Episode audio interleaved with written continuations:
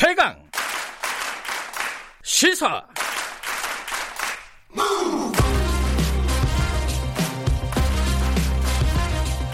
지금 여러분께서는 김경래 기자의 최강 시사를 듣고 계십니다. 네, 내일 모레입니다. 사이로 총선. 자, 막판 어, 표심 어디로 향할지 이게 관심사 아니겠습니까?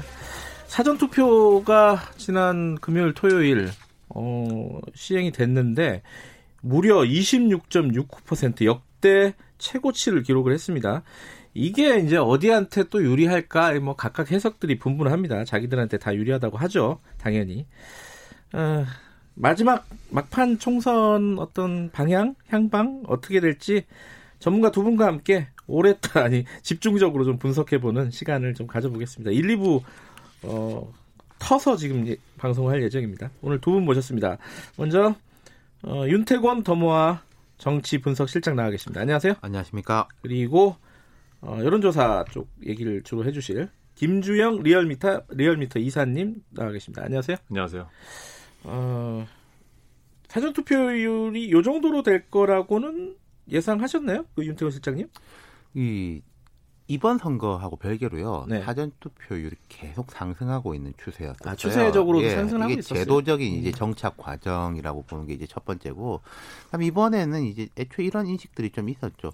아, 코로나19 때문에 조금 낮아지지 않겠냐. 근데 낮아진다면은 이거 정치적인 그 이유를 빼고 코로나19에 국한해서입니다. 먼저 네. 말씀드리는 게 조금 자녀를 둔 3, 40대 여성층이 낮아질 것이냐. 음, 혹은 좀 코로나19로부터 좀 더 상대적으로 위험하다고 취약한, 하는 노년층이 예, 예, 예. 낮아질 것이냐. 음, 뭐이 두 가지를 조금 보고 있었어요. 근데 지금 데이터를 보면은 이게 지금 사전 투표는 연령대별 투표율이 안 나옵니다만은 음. 조금 직관적으로 볼때 아, 예. 그냥 다 많이 한 것 같다라는 음. 거죠. 그런 음. 거는 코로나19에서만 국한해 보자면은 최근에 확진자 수가 줄어들고 그리고 그쵸. 우리가 뭐 직장도 나가고 지하철 타고 뭐 움직이기도 하고 줄 서서 마스크도 사고 다 그랬지 않습니까? 네. 그러니까 이 선거에 줄 서는 것이 그렇게 위험하다는 생각들은 다들 없었던 것 같아요. 코로나19에 음. 국한하면 그런 식이고 정치적으로 보면은 뭐 아까 제가 말씀드린 제도적 정착 과정도 있는 것이고 또 이런 느낌도 조금 저는 들어요. 코로나19를 통해 가지고 오히려 투표율이 상승하는 면이 있었던 것 같다. 이게 오히려요? 무슨 말씀이냐면요. 우리가 사실 보면은 정치라든지 공공 영역에 별 관심이 없는 분들도 상당히 있긴 음, 있어요. 이거 그렇죠. 뭐 정치하고 나하고 무슨 상관이냐. 그렇죠. 나 원래 예. 투표 같은 거 해본 적이 없다. 근데 이제 우리가 어, 확진자가 처음 나온 것부터 해가지고 두 달 반이 넘었는데 코로나19를 통해 가지고 계속 뉴스에 노출되고 질병관리본부라든지 네. 또 기초단체에서 계속 뭐 문자 보내면서 이래라 저래라 하는 네네. 것도 있고 공공 영역이 나하고 상관이 높구나라는 음. 것도 조금 올라오지 않았나. 아. 그다음에 정치적으로 보면은 그냥 여야 지지층 다 많이 투표하고 있는 것 같아요. 그러니까 어, 그 말씀이 좀 의- 의미가 좀 있네요. 이게 코로나 19가 오히려 정치적인 관심이라든가 사회와의 연관성 이런 것들을 그렇죠. 더 높였다. 네. 김정희 이사님, 근데 이게 그 네. 사전 투표율이 이렇게 높아버리면은 방송사 출구조사가 이, 이 부분을 포함을 못하는 거잖아요, 그죠? 그죠. 그 출구조사 관련해서 변수가 이제 굉장히 많이 작용을 하는. 마이크 조금만 가까이. 예, 네네. 예, 예. 변수가 굉장히 많이 그 네, 발생하는 여건이 있어서 그 오차범 그 오차범위 굉장히 넓어지는 네. 그런 현상으로 아마 굉장히 어렵지 않나. 근데 애초에 이제 이거 여론조사 기관에서도 그 뭐- 뭐랄까요 출구조사 같은 거 설계를 할 때이 네. 사전 투표를 이제는 어 뭐랄까요 넣어야 되는 거 아닌가요? 어떻게 되는 거예요 이거는? 네, 뭐 그거 관련해서도 지금 여러 가지 그 여- 여론조사 업계에서 이제 이슈가 있고 예. 거기에서도 이제 논의한 다음에 다음 선거에서는 아마 적용되지 않을까 싶습니다.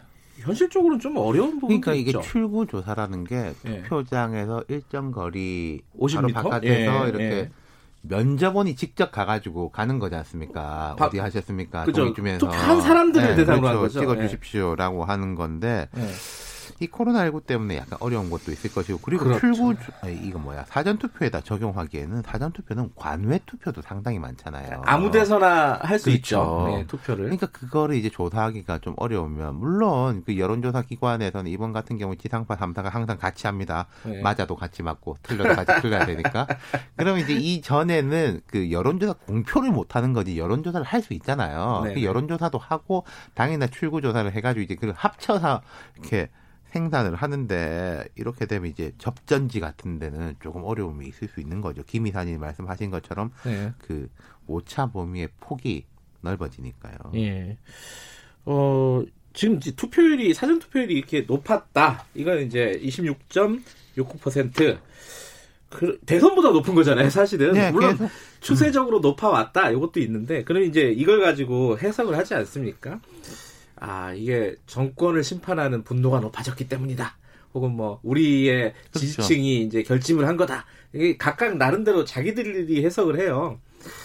이게 뭐 해석이 딱 떨어지지 않겠지만 어떻게 보십니까 일단은? 아니 이건 나중에 이게 뭐 연령대별 투표율이라든지 음. 아니면 이게 사후적 여론조사를 통해 가지고 어딜 찍었는지 이제 네. 봐야 아는 건데 네. 첫 번째로는 저는 앞서 말씀드린 것처럼 코로나 19 효과가 제일 크다. 네, 분산 투표에 대한 욕구. 네, 이제 투표 날은 좀 아무래도 사람 줄을 많이 설 것이다.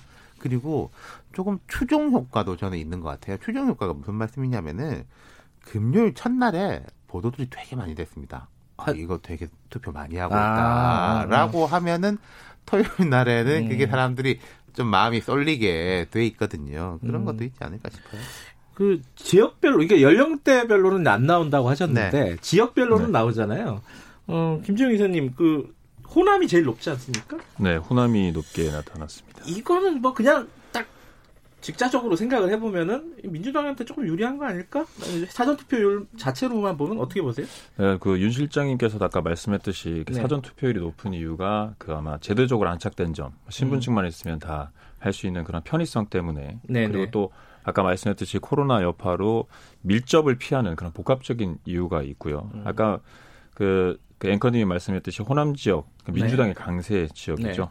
호남에서 투표율이 높다는 것은 민주당을 포함한 범여 진영에서는 분명히 유리적으로 작용하는데 네. 극히 뭐 제한적일 수 있다라고 음. 볼수 있고 아무래도 사전 투표는 접전 지역이 아까 말- 많다고 높다고 예. 말씀하셨는데 문제는 지역이 아니라 아까 실장님께서 말씀하셨듯이 연령대별 투표율 여부가 음. 굉장히 중요하고요. 네. 이거는 그 선관위는 지역별 투표율만 아까 공개한다고 예. 말씀하셨습니다. 이거는 어, 성별 연령대별 투표율은 방송사 공동예측조사위원회만 제공하고 있는데 네. 이거를 이제 열어버리면 상대 후보나 진영이 자극될 수 있기 때문에 그런 것으로 보이고 있습니다. 이 호남이요. 투표율이 항상 높아요, 사실은. 원래도 네, 원래 예. 높습니다. 그냥 예. 일반 투표율도 높고 사전 투표율도 높고 그런 이제 경향들이 있고 그리고 뭐 지금 TK 지역 특히 대구가 낮은 걸로 나오는데 TK에서도 일부 군 단위로 가면요 뭐 호남보다 더 높은 지역들도 많습니다. 그건 그러니까 그 소지역 같은 경우에 지역 내 이제 트렌드랄까 분위기랄까 이런 것도 분명히 있는 것? 같아요. 네. 예.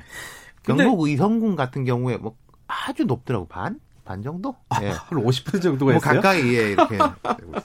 그렇군요. 이 근데 수도권 겨- 같은 경우에는 어 조금 차이가 있어요. 서울 같은 경우는 평균보다 좀 높고 인천 경기는 좀 낮아요. 이게 원래 그런 거예요? 아니면 요번에 좀 특별한 겁니까? 뭐 사전 투표율이 낮다고 하는 거는 이제 부동층, 이제 관망자들이 좀 많다는 이유로 음. 해석될 수 있는데 네.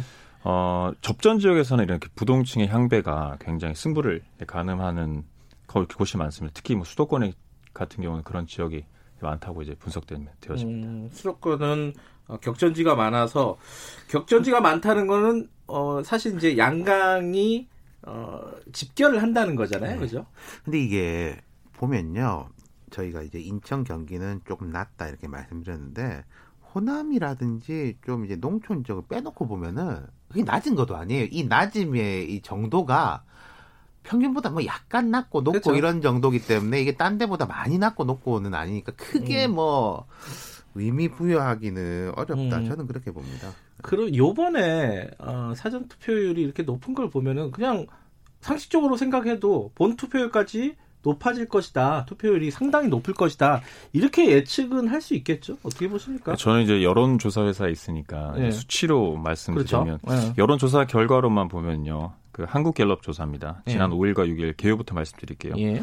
전국 만 18세 이상 유권자 1,500명을 대상했고 표본 오차는 95% 신뢰 수준의 플러스 마이너스 2.5% 포인트입니다. 이번 선거에서 반드시 투표할 것이라 응답한 유권자는 79%고요. 네. 지난 2일 발표한 1차 유권자 의식 조사 당시 반드시 투표하겠다는 응답한 비율 72.7%보다 6.3%포인트 높은 결과가 나왔습니다. 네. 연령대별 적극 투표 의향이 모든 연령층에서 상승을 했습니다. 18세에서 29세 60.4%, 30대 75.6%, 40대 84%, 50대 80.3%, 60대 86.6%, 네.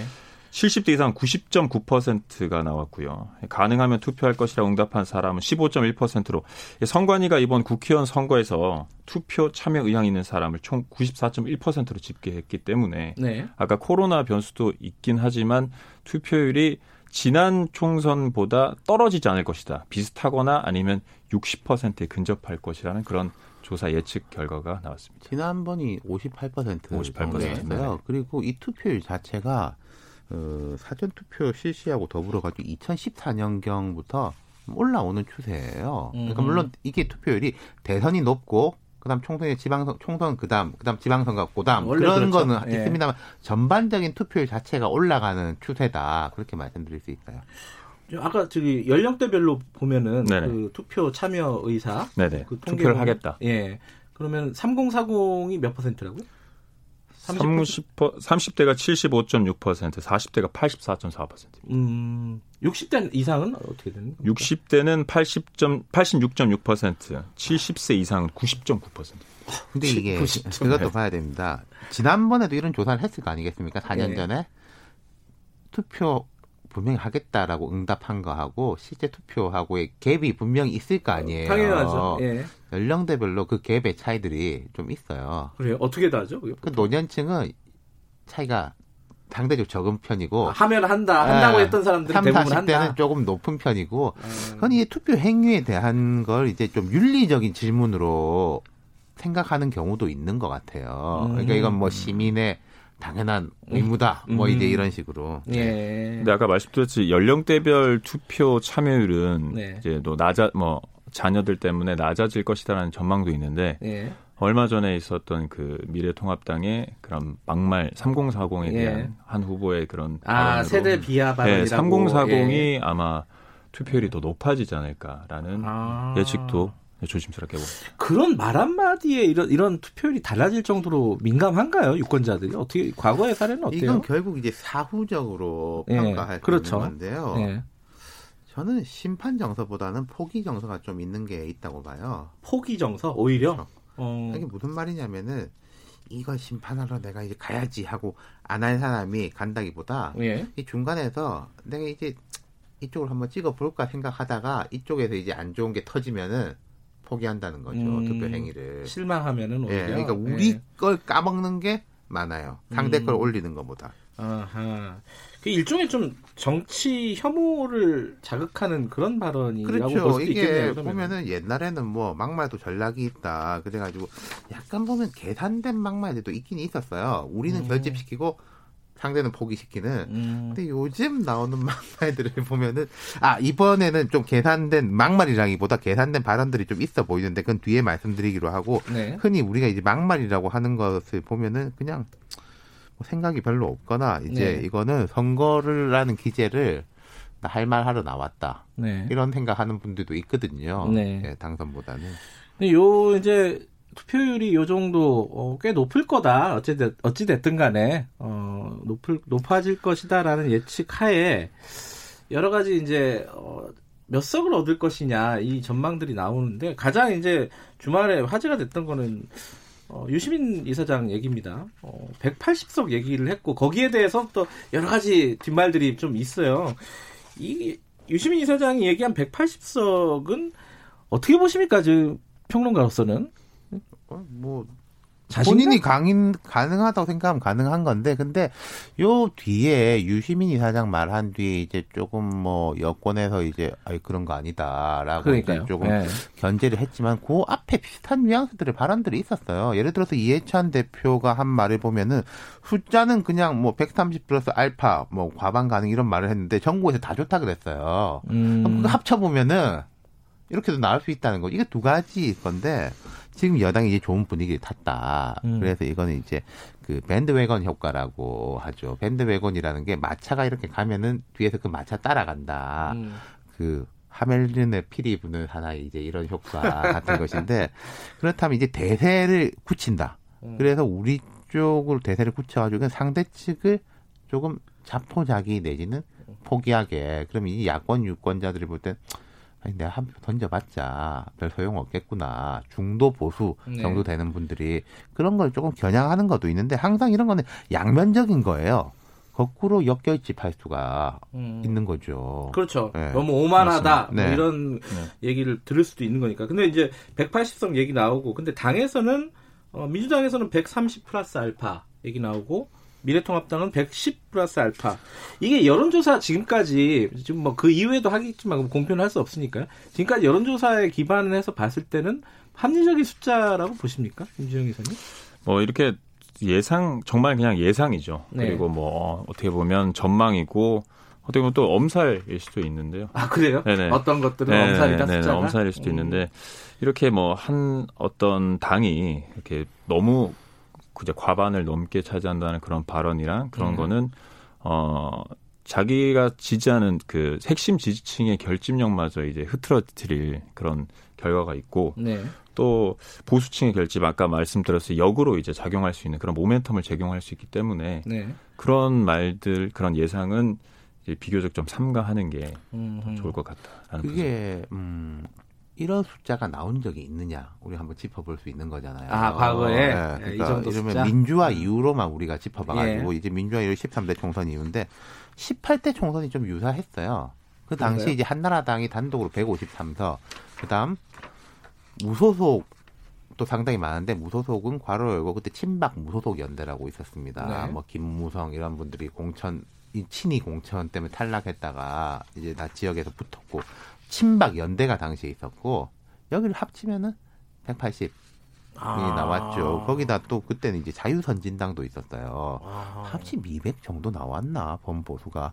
그때가 왜 그랬냐면은 그 2007년 대선에서 이명박 후보가 정 정동영 후보한테 530만 표 차이로 압승했지 않습니까? 그랬죠. 2007년 12월에 대선이 있었어요. 2008년 2월에 대통령 취임식을 하죠.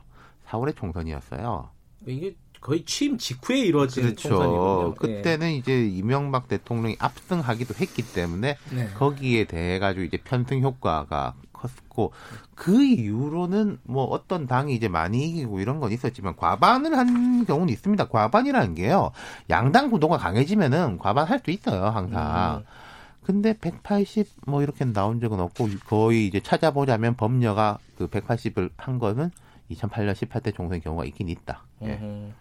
지금 더 그 뭐야 비례대표도 문제면 아까 얘기했던 130, 110 이거는 어 전체를 얘기한 거예요? 아니면은 저기 뭐야 지역구만 얘기한 거예요? 아까? 130 이렇게 하는 거면은 지역구만 음. 말하는 거고 네. 뭐 예. 과반 180 음. 이런 건 비례 합쳐서 그러면 이제 지역 비례대는 어떻게 될 것이냐? 지금 이제 양쪽에서 얘기하는 게 대략 더불어시민당은 17석, 미래한국당은 15석 이렇게 예상을 했는데 요거는 어떻게 보세요? 네, 제가 저 조사 그러니까 공표 음. 이전 여론조사만 보면요. 네. 미래한국당이 27.8%, 더불어시민당보다 조금 앞서는 조금 더불어시민당은 예. 24.2%. 예. 그렇게 됩니다. 이게 아마 민주당 지지층이 더불어시민당이 미래한국당보다 이제 좀 나중에 나왔지 않습니까? 출범을 네. 했고 또 민주당 지지층이 법녀 지지층 표심을 이렇게 분산되는 그런 효과 때문으로 보여지고요. 예. 뭐 더불어 시민당과 열린민주당, 정의당으로 민주당 음. 지지층들이 하지만 그 말 그대로 그냥 여론조사 데이터고 또 주말이 지났고 앞으로 이제 수요일 그 총선까지 향방에 따라서 결과는 달라질 수도 있을 것 같아요. 비례대표는 약간 더 예측하기가 쉬운 면이 있죠. 개별 지역 지역보다 개별 지역은 네. 이게 떨어뜨려서 다 계산한 다음에 그걸 다시 합쳐서 봐야 되는 거지 않습니까? 비례대표 네. 정당 투표만큼만 가는 건데 요한 두세 가지 포인트는 27, 25 말씀해 주셨지만은 이것보다는 각 당이 다 올라간다. 다 올라간다? 음. 무응답증도 있는 것이고 또 여기서 뭐 1점 몇 프로 나오는 당들은 버림을 하는 거고 네. 분모가 줄어들거든요. 그럼 음. 비중이 올라가는 거고 두 번째는 이제 아까 더불어민주당은 조금 올라가는 추세인 게 여권이 좋은 것도 있지만은 그 열린민주당하고의 제로섬 게임에서 더불어민주당 더불어시민당. 쪽으로, 아, 더불어시민당 쪽으로 조금 가는 것들이 음. 보여요. 자 이제 뭐 지역구별로 지역별로 좀 분석을 하고 어, 각 당의 전략들 뭐 지도부들이 어떻게 움직이는지 이런 것들도 좀 얘기를 해야 되는데 이건 좀 2부에서 얘기를 해보도록 하겠습니다. 일단 오늘 1부 수고하셨고요. 2부에서 자꾸 뵙- 뵙도록 하겠습니다. 자, 그 윤태권 더모아 정치 분석 실장과 김주영 리얼미터 이사와 함께 사이로 총선 판세 분석해보고 있습니다. 어, 2부에서 남은 변수들 계속 이야기를 이어 나가도록 하겠습니다. 어, 그리고 전 깜짝 놀랐는데 김지영 이사님이 이런 얘기 해도 되나요? 되게 잘생기셨대요. 오늘 처음 봤는데 아, 저한테도 해주세요. 아닙니다. 어쨌든 아닙니다. 예, 유튜브 많이 봐주시기 바라겠습니다. 여기까지 하고요. 잠시 후 2부에서 8시에 돌아오겠습니다.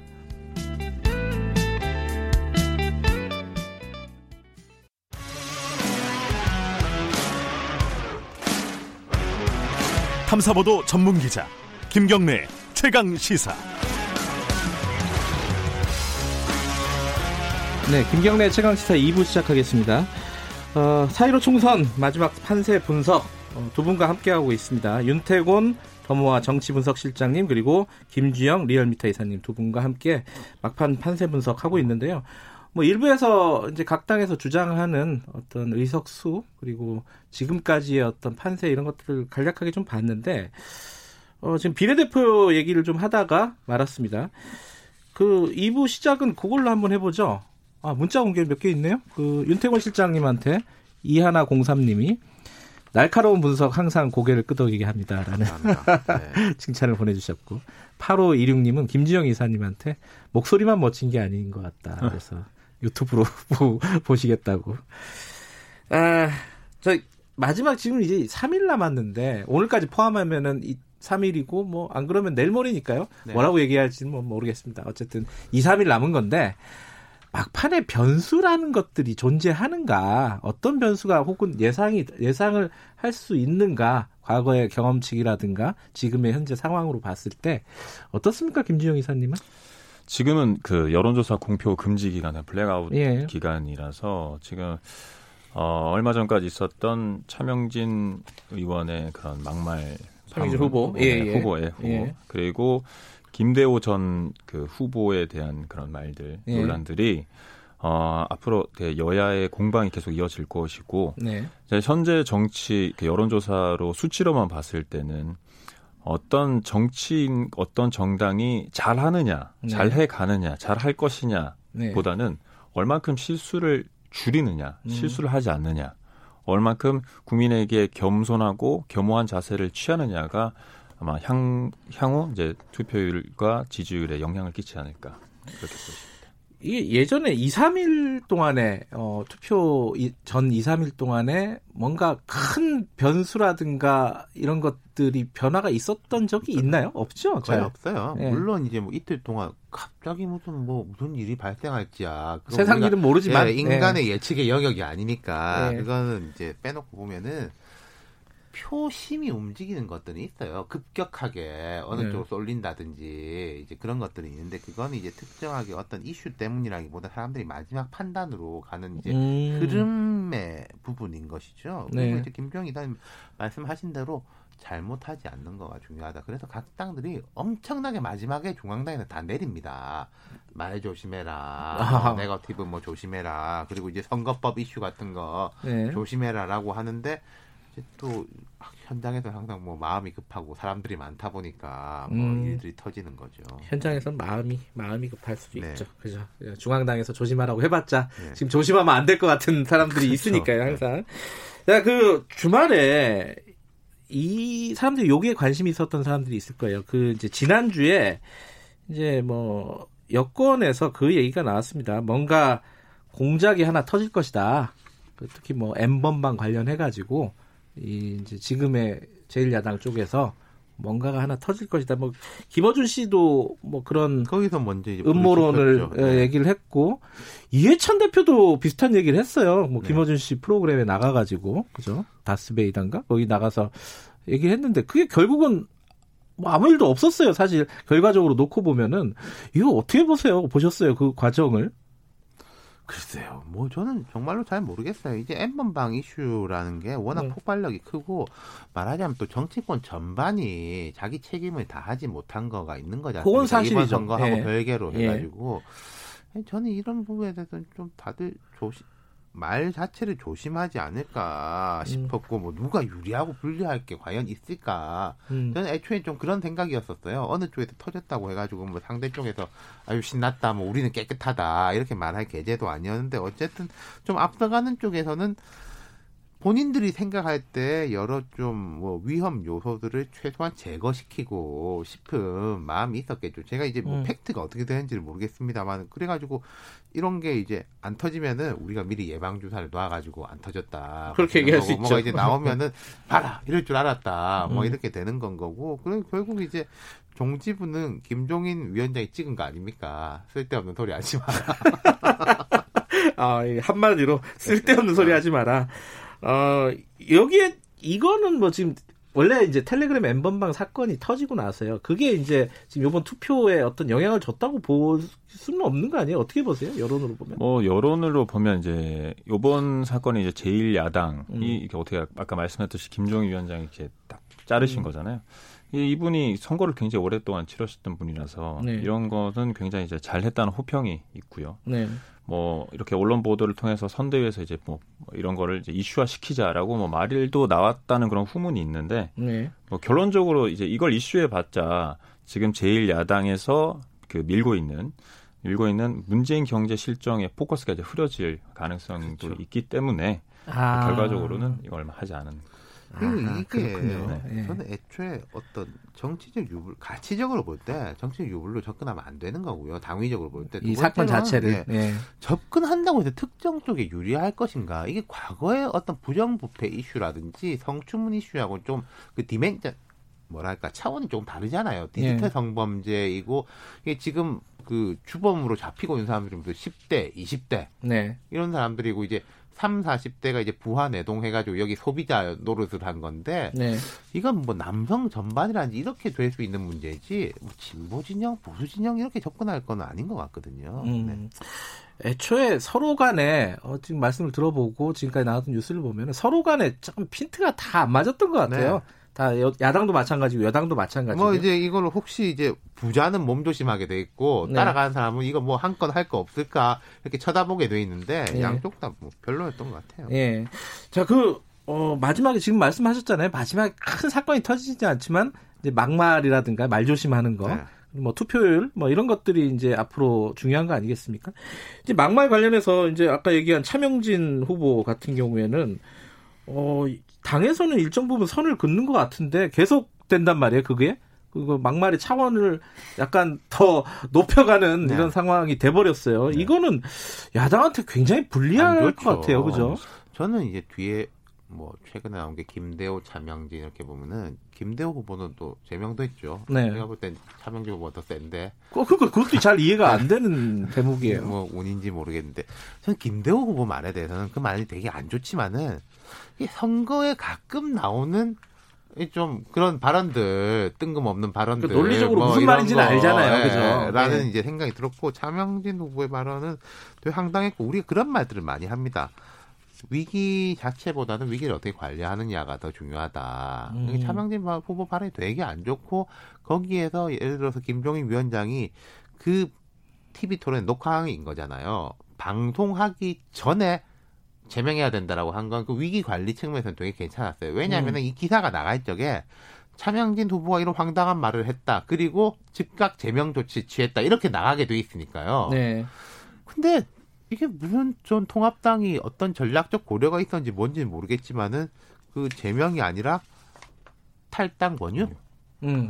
로 됐잖아요. 그렇죠. 막- 그러면서 그건- 이야, 이야 기가 더 길어진 거 아니겠습니까? 음. 차명진 후보는 더 신나고 좀 그게 이해가 안 돼요. 음, 이게 어떤 여론에 영향을 미친 거라고 미, 저 숫자가 나오나요, 그게? 어, 지금 이게 공표 금지 아, 기간- 금지 기간 네네네네. 이후에 했기 네네. 때문에 네, 뭐 이게 두. 후보가 그러니까 네. 한 분이 이제 후보가 아니시죠. 두 후보가 다 수도권 이제 서울에 서울 수도권 지역이고 예. 어떻게 해서든 그 제1야당은 외연 확장을 위해서 수도권과 서울에 외연 네. 확장을 해야 되는데 이런 막말은 통합당에서는 굉장히 악재로 작용할 가능성이 큰 것으로 보입니다. 근데 김대호 후보도 완주는 하겠다는 거 아니에요, 그죠? 본인은 당에서 제명을 했다 하더라도. 그거는 저 제가 알기로는 안 그러니까 본인이 뛰는 거하고 별개로 무효표가 된다 이렇게 들은 것 같은데 뭐 후보자 등록 자체가 안 되기 때문에. 예, 음. 확인해봐야 되겠네요. 예, 그 부분은 이게 뭐 재심 신청하고 자심 신청을 나중에 선거 끝나고 하겠다 뭐 이러, 이러 고 있기 네. 때문에 이 법적으로는 어떻게 되는지 좀 복잡한 문제가 될 수도 있을 것 같습니다. 어쨌든 막말 마지막에 이런 것들이 변수가 될 수는 있겠다. 지금 그러니까 선거라는 게요. 네.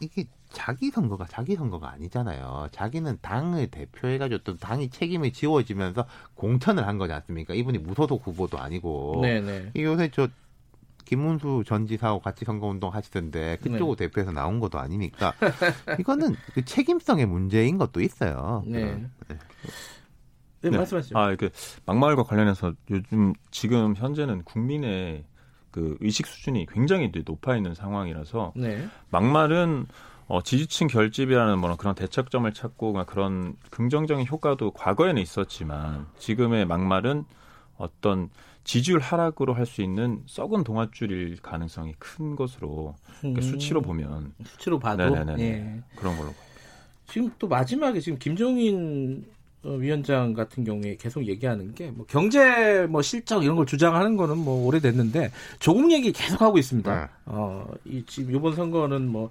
조국이냐 아니냐, 뭐 경제냐 조국이냐 뭐 이런 프레임으로 계속 얘기를 하고 있는데 이거는 야당 입장에서는 뭐 뭐랄까요 어, 합리적인 선택이라고 봐야 자, 되나요? 이건 이렇게 네. 보시면 됩니다. 어떤 쪽은 이 말을 계속 하려고 그러고 어떤 쪽은 말을 피한다라고 보면은 그게 누구 유불리가 그게 보이는 거예요. 음, 야당은 계속 말을 하려고 하고 여당은 왜 뭐 그런 이야기 하지 마라. 지금 뭐 조국이 무슨 상관이냐라고 네. 말하는 게 여당이 이게 유리하면은 자기들도 말하겠죠. 음. 안 하잖아요. 음, 근데 이제 물론 이런 건 있죠. 여당은 계속 이 부분에 대해서는 회피 전략입니다. 부딪히는 게 아니라 그냥 말 자체를 안 해버리는 거. 그거는 이야기 나올수록 우리한테 별로 좋을 게 없다라고 생각하니까 그런 네. 전략을 쓰는 거죠. 음.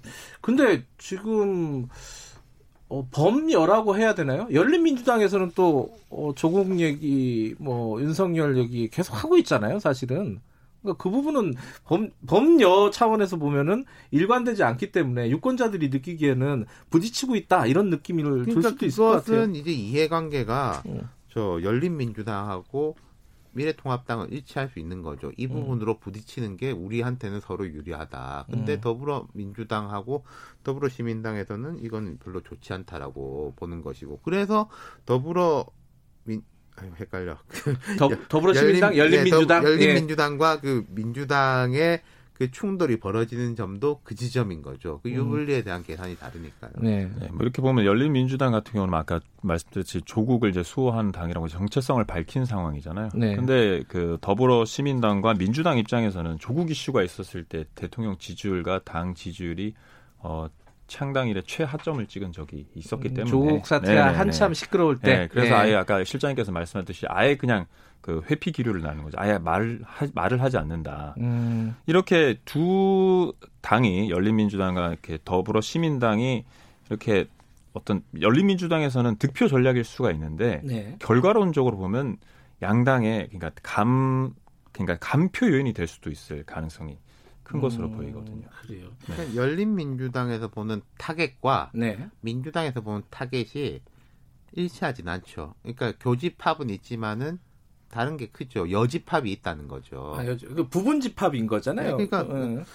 예를 들어서 열린민주당은 이 원래 이제 여권 지지층에서 좀 강한 음. 강성 지지층들을 계속 이제 어, 호출해서 우리 쪽 가지고 오려고 하는 것이고 민주당은 어쨌든 확장적인 거잖아요. 네. 중도층까지 이제 바라봐야 되는데 이 중도층이 안 좋다. 근데 열린민주당 입장에서는 그건 원래 우리하고 상관없는 쪽이고 음. 우리는 우리가 가지고 올 수 있는 데를 계속 챙기겠다라고 보는 거죠. 그럼 막 선거 막판까지 이제 미래통합당이나 어, 미래한국당 같은 경우에는 윤석열 총장 뭐 얘기 그리고 조국 전 장관 얘기 계속 그럼요. 꺼낼 가능성이 높겠네요. 이게? 음. 우리 방송에서 제가 몇 달 전에 이야기했던 것 같은데 조국 전 장관 이슈가 몇 달 전 기준으로 되게 총선까지 안 좋다라고 봤던 게 코로나 19가 없다면 지금 정경심 교수 등 재판이 계속 진행되고 있어요. 맞아요. 예. 거기서 뭐 누가 뭐 사실은 이랬다 저랬다 증언들도 이제 나오고 있지 않습니까? 예. 그런 게 노출될수록 여당한테는 좋을 게 없어요. 예. 무조건 예. 무조건입니다. 근데 코로나19 때문에 다행히 가려져 있는데 네. 이걸 열린민주당이 자꾸 이걸 자극하는 거는 여당 전체로 볼 땐 좋지 않은 거죠. 네, 어, 전국적인 상황 좀 잠깐 살, 살펴보죠. 지금 주, 앞으로 보니까 민주당은 지금 보면 전국 각지로 막 어, 뭐랄까 유세 지도부들의 네. 유세가 막 넓혀져가는 분위기고 또 이 어, 미래 미래통합당 같은 경우는 수도권을 굉장히 중시하는 것 같아요. 이게 뭐 어떤 전략의 차이가 있을까요? 그렇죠. 특히 어 이낙연 후보하고 황교안 후보의 발 네, 발을 보면은 이낙연 후보는 뭐 충청도 갔다가 최근에도 네. 뭐 많이 이제 다니고 이- 황교안 후보는 주로 서울 중심지, 뭐 네. 청계천, 광화문, 종로구 옆쪽으로 이렇게 있는 건데 거기서 보이는 거죠. 이낙연 후보가 일단 여유가 있다. 두 사람 간의 경쟁에서 볼 때는 이낙연 네. 후보 쪽에서는 종로는 좀 되게 안정적으로 간 것 같다. 여기는 이제 격전지가 아니다. 이렇게 판단을 하는 거고 황교안 후보는 계속 그 주위에 붙어 있는 것은 여기서 좀 좋지 않다. 이걸 네. 보여주는 거겠죠. 다른 어떤 곳들은 분위기가 어떻습니까? 지금 수도권 어떤 격전지라고 하나, 하나요? 여론조사 기관에서는 네, 수도권만 보고 놓으면 이제 네. 공표 이전의 지지율로 이제 세부 분석을 해보면 민주당은 43.9% 나오고요. 통합당은 28.9%로 각각 나오거든요. 이, 이거는 조사 개요 말씀해 주셔야 됩니다. 아 이거 조사 개요는 예. 저 지금 제가 없는데 아, 어디 기관이에요? 예, 리얼미터고요. 아, 리얼미터. 홈페이지랑 예. 예, 예. 여론조사 심의위원회 홈페이지에 등록돼 있고 아, 우리 저희. PD가 확인하실 겁니다. 예, 예. 아 이건 제가 그러면 두루뭉실하게 얘기를 했어야 되는 그, 거예요. 그렇죠. 네. 지금 방금 실수하신 네, 거예요. 네. 아 제가 너무 데이터를 많이 갖고 와가지고 예, 예. 예, 예. 계속 말씀해 주시죠. 네. 예. 뭐 제가 전체적으로 253곳 선거구를 봤을 때 서울, 경기, 인천 뭐 49, 예. 59, 인천 13곳, 뭐 121곳에 이제 걸려 있잖아요. 네. 당을 보면 사실 제3당 후보는 사실 좀 미약한 상황이고 네. 그 야- 거대 양당이 맞대결하는 그런 음. 성격인데 강남 3, 통합당은 강남 3구, 강남 벨트와 경기 접경 지역에서는 다소 강세를 보이고 있는데요. 네. 그런 이외에는 거의 다 민주당이 좀 우세하거나 약간 음. 앞서는 그런 결과가 나왔습니다. 네, 이번 예, 아, 말씀하시죠. 예. 이번 총선은 어, 강점 지역은 얼만큼 더 강하게 그리고 접점 지역은 미래통합당이 여당이 정부 여당인 민주당에게 얼만큼 그 쫓아가느냐 음. 그가 아마 중요 키 포인트가 아닐까 싶습니다. 그러니까 저편 지역은 재밌어요. 광진을은 계속 끝까지 붙어 있고 엎치락 뒤치락 광진을. 것이고 물론 오차 범위 내에서 보면은 뭐 고민정 후보 우세한 것도 좀 있지만은 근데 이제 동작을 같은 경우에는 조금 벌어지는가 했더니 나경 후보가 다시 따라가는 거, 음. 많이 붙어 있는 것들 그런 것들이 이제 보이는 거예요. 그러니까 여당이냐 뭐 인물 경쟁력이냐라는 부분이 한쪽으로 딱 기울어지지 않고 음. 있다 그런 부분들은 그런 것들이 수도권에 꽤 많이 보여요. 뭐 수도권이 이제 가장 의석수도 많고 관심지 아니겠습니까? 네. 이번 수도권 이제 관심 지역 그 접 격전 지역 어떻게 표현해야 되나? 어쨌든 지금 많이 붙어 있는 지역 네. 여기는 좀 변수가 있을까요? 여기가 제일 궁금한 거잖아요, 사실 보는 사람 그 입장에서는. 거기는 제가 생각할 때는 나올 건 다 나왔어요. 예를 들어서 뭐 고민정이냐 오세훈이냐 네. 이수진이냐 나경원이냐 사람에 대한 거 뭐 당에 대한 거 이게 다 나온 거고 결국 유권자들이 마지막에 이제 어떻게 정리를 하느냐 이런 음. 거겠죠. 거기다가는 아까 이제 뭐 차명 그 외부 이슈들 음. 차명진 후보의 막말 다른 지역입니다만은 뭐 어디 뭐 180덕이다 이런 것들이 복합적으로 영향을 미치겠죠. 음. 하, 유권자들이 어떤 선택을 하느냐. 근데 이게 뭐 약간 쌀로 밥 짓는다는 소리랑 비슷한 그럼요. 거잖아요. 이게 다 사실 저도 이 일을 한 지 오래됐습니다만은 좀 사후적으로 해석하는 것들이 그쵸. 많은 것이고 예컨대 어디에서 이제 51대 49로 어디가 음. 결정됐다고 한번 가정을 해보죠. 그거는 이제 사후적 해석이에요. 9회 말에 누가 이제 잠깐 실수를 해가지고 에러를 하나 했냐, 빗맞이 음. 안타를 쳤냐, 이런 거죠. 50대 50이면 뭐 붙어 있다고 보는 게 맞죠. 그러니까 제가 말씀드리고 싶은 거는 네. 누가 약간 이기, 이겼든지 지든지 간에 겸허해야 된다는 거예요. 이 음. 결과에 대해 가지고. 알겠습니다. 지금 방금 아까 김지영 이사님이 얘기한 여론조사는 리얼미터가 TBS 의뢰로 네. 4월 6일에서 8일 전국 14세 이상 유권자 1,509명을 18세 대... 이상. 아 네. 18세 죄송합니다. 1,509명을 대상으로 조사했고요. 어 그때 당시에 나왔던 그 비례 대표 어, 비례 정당의 그 지지율이 미래한국은 27.8, 시민당이 더불어시민당이 어 24.2, 열린민주당이 12.3 이 정도 나왔습니다. 자, 지금 이제 다른 정당 잠깐 얘기해 보면요. 어, 더불어시민당하고 미래한국당 같은 경우에는 어떻게 될지는 모르지만 어쨌든 지지세가 좀 결집하고 있는 분위기다. 근데 열린민주당, 정의당, 그리고 국민의당 그렇죠. 여기가 궁금해요, 사실은. 3등 다운. 예, 네. 3등을 누가 하느냐, 그리고 지금까지 추세는 어떻게 되고 있느냐, 어, 어떻습니까, 김지영 이사님? 지금 현재 추세는 미래한국당이 더불어 시민당보다 약간 앞서고 있는 상황이고요. 네, 향후 이거는 뭐 제가 여론조사 입장에서 어떻게 격차가 더 벌어질 거냐 좁아질 거냐라고 말하기는 제가 굉장히 음, 조심스러운 그렇고, 부분이고 아까 예. 윤 실장님께서 말씀했듯이 양당 모두 지지율은 올라갈 것이다라고 음. 이제 미리 이제 예- 조심스럽게 예측을 하셨는데요. 지금 제가 그 대목에 대해서 좀 말씀드리기 좀 음, 한 네네. 상황이고 공표 이전의 조사에서는 그런 상황이고요. 예. 추세로는 각 정당들이 어 퍼- 퍼센테이지로 보면 열린민주당의 그러니까 민주당 지지층이 열린민주당에 지지했던 사람들이 열 더불어 더불어시민당. 예, 더불어 예, 시민당. 더불어 시민당으로 네. 약한 이거는 약 한 몇 퍼센트는 얘기가 되는 거잖아요. 예, 예, 약 한 약 한 약한 7% 포인트는 옮겨가는 상황이고. 그렇게나 많이요? 네네네. 어. 그래서 공표 이전에 조사에서는 어. 그리고 정의당으로는 한 0.8% 가는 음. 그런 수치인 겁니다.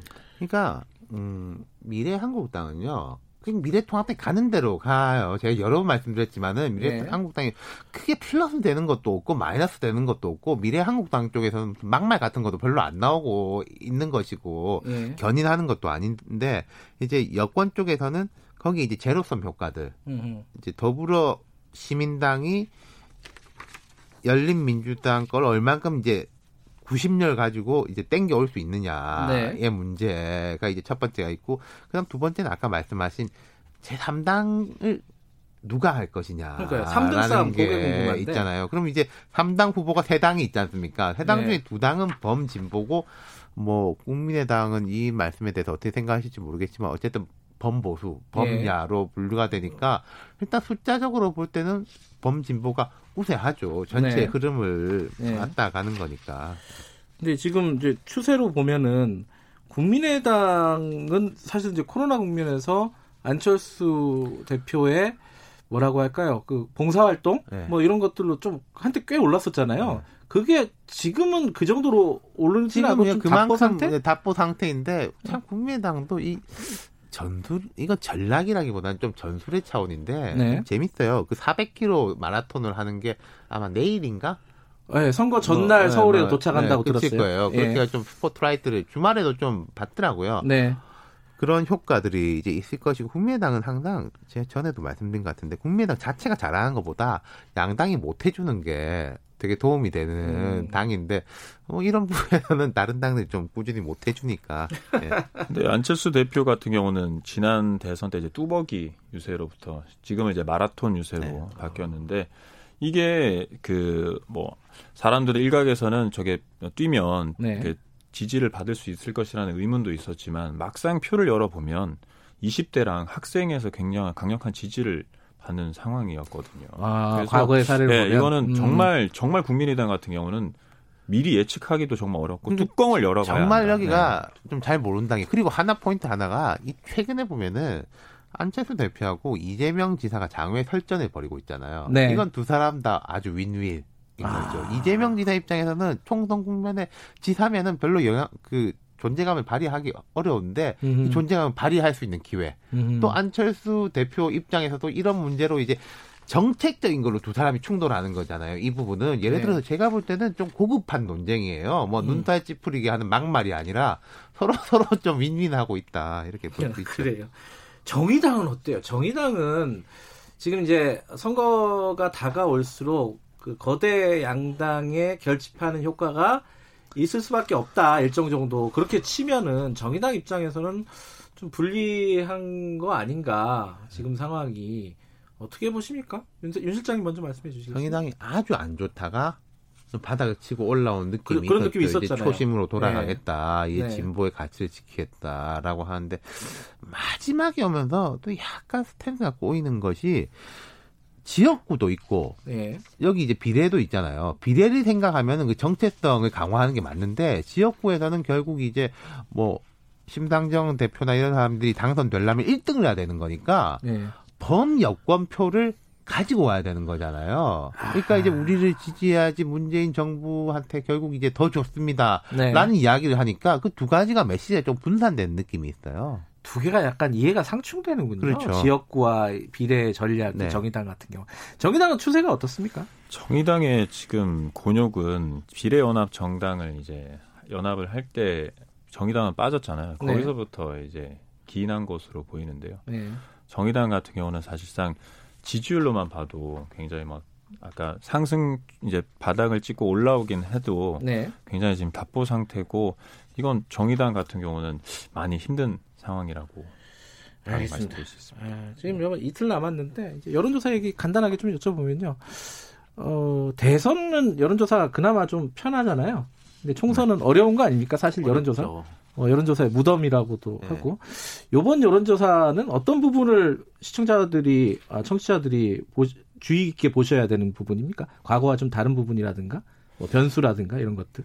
뭐 지금은 변수가 코로나19 변수니까요. 네. 그리고 앞으로 지금 여론조사 공표 금지 기간이니까 양당이 어 아마 여당에서는 야당의 그런 막말 논란 음. 그거로 계속 이제 공격 아닌 공격을 할 것이고 네. 야당은 그걸 어떻게 대처하고 앞으로 어떻게 국민의 표심을 국민에게 이제 중도층을 어떻게 끌어들일 건지 외연 확보를 어떻게 할 것인지에 대한 그게 아마 관전 포인트인 것 같고요. 네. 미래통합당 지지층 지지율과 미래 한국당 지지율에 그 저희가 여- 자체적으로 조사는 하고 있지만 공표를 하지 않는 상황이라서 아마 그쪽이 더 세대별 지지율이 어떻게 달라질 것이냐. 음. 어떤 특정 세대가 얼만큼 더 지지를 한 각 정당이 하느냐가 굉장히 관전 포인트인 것 같습니다.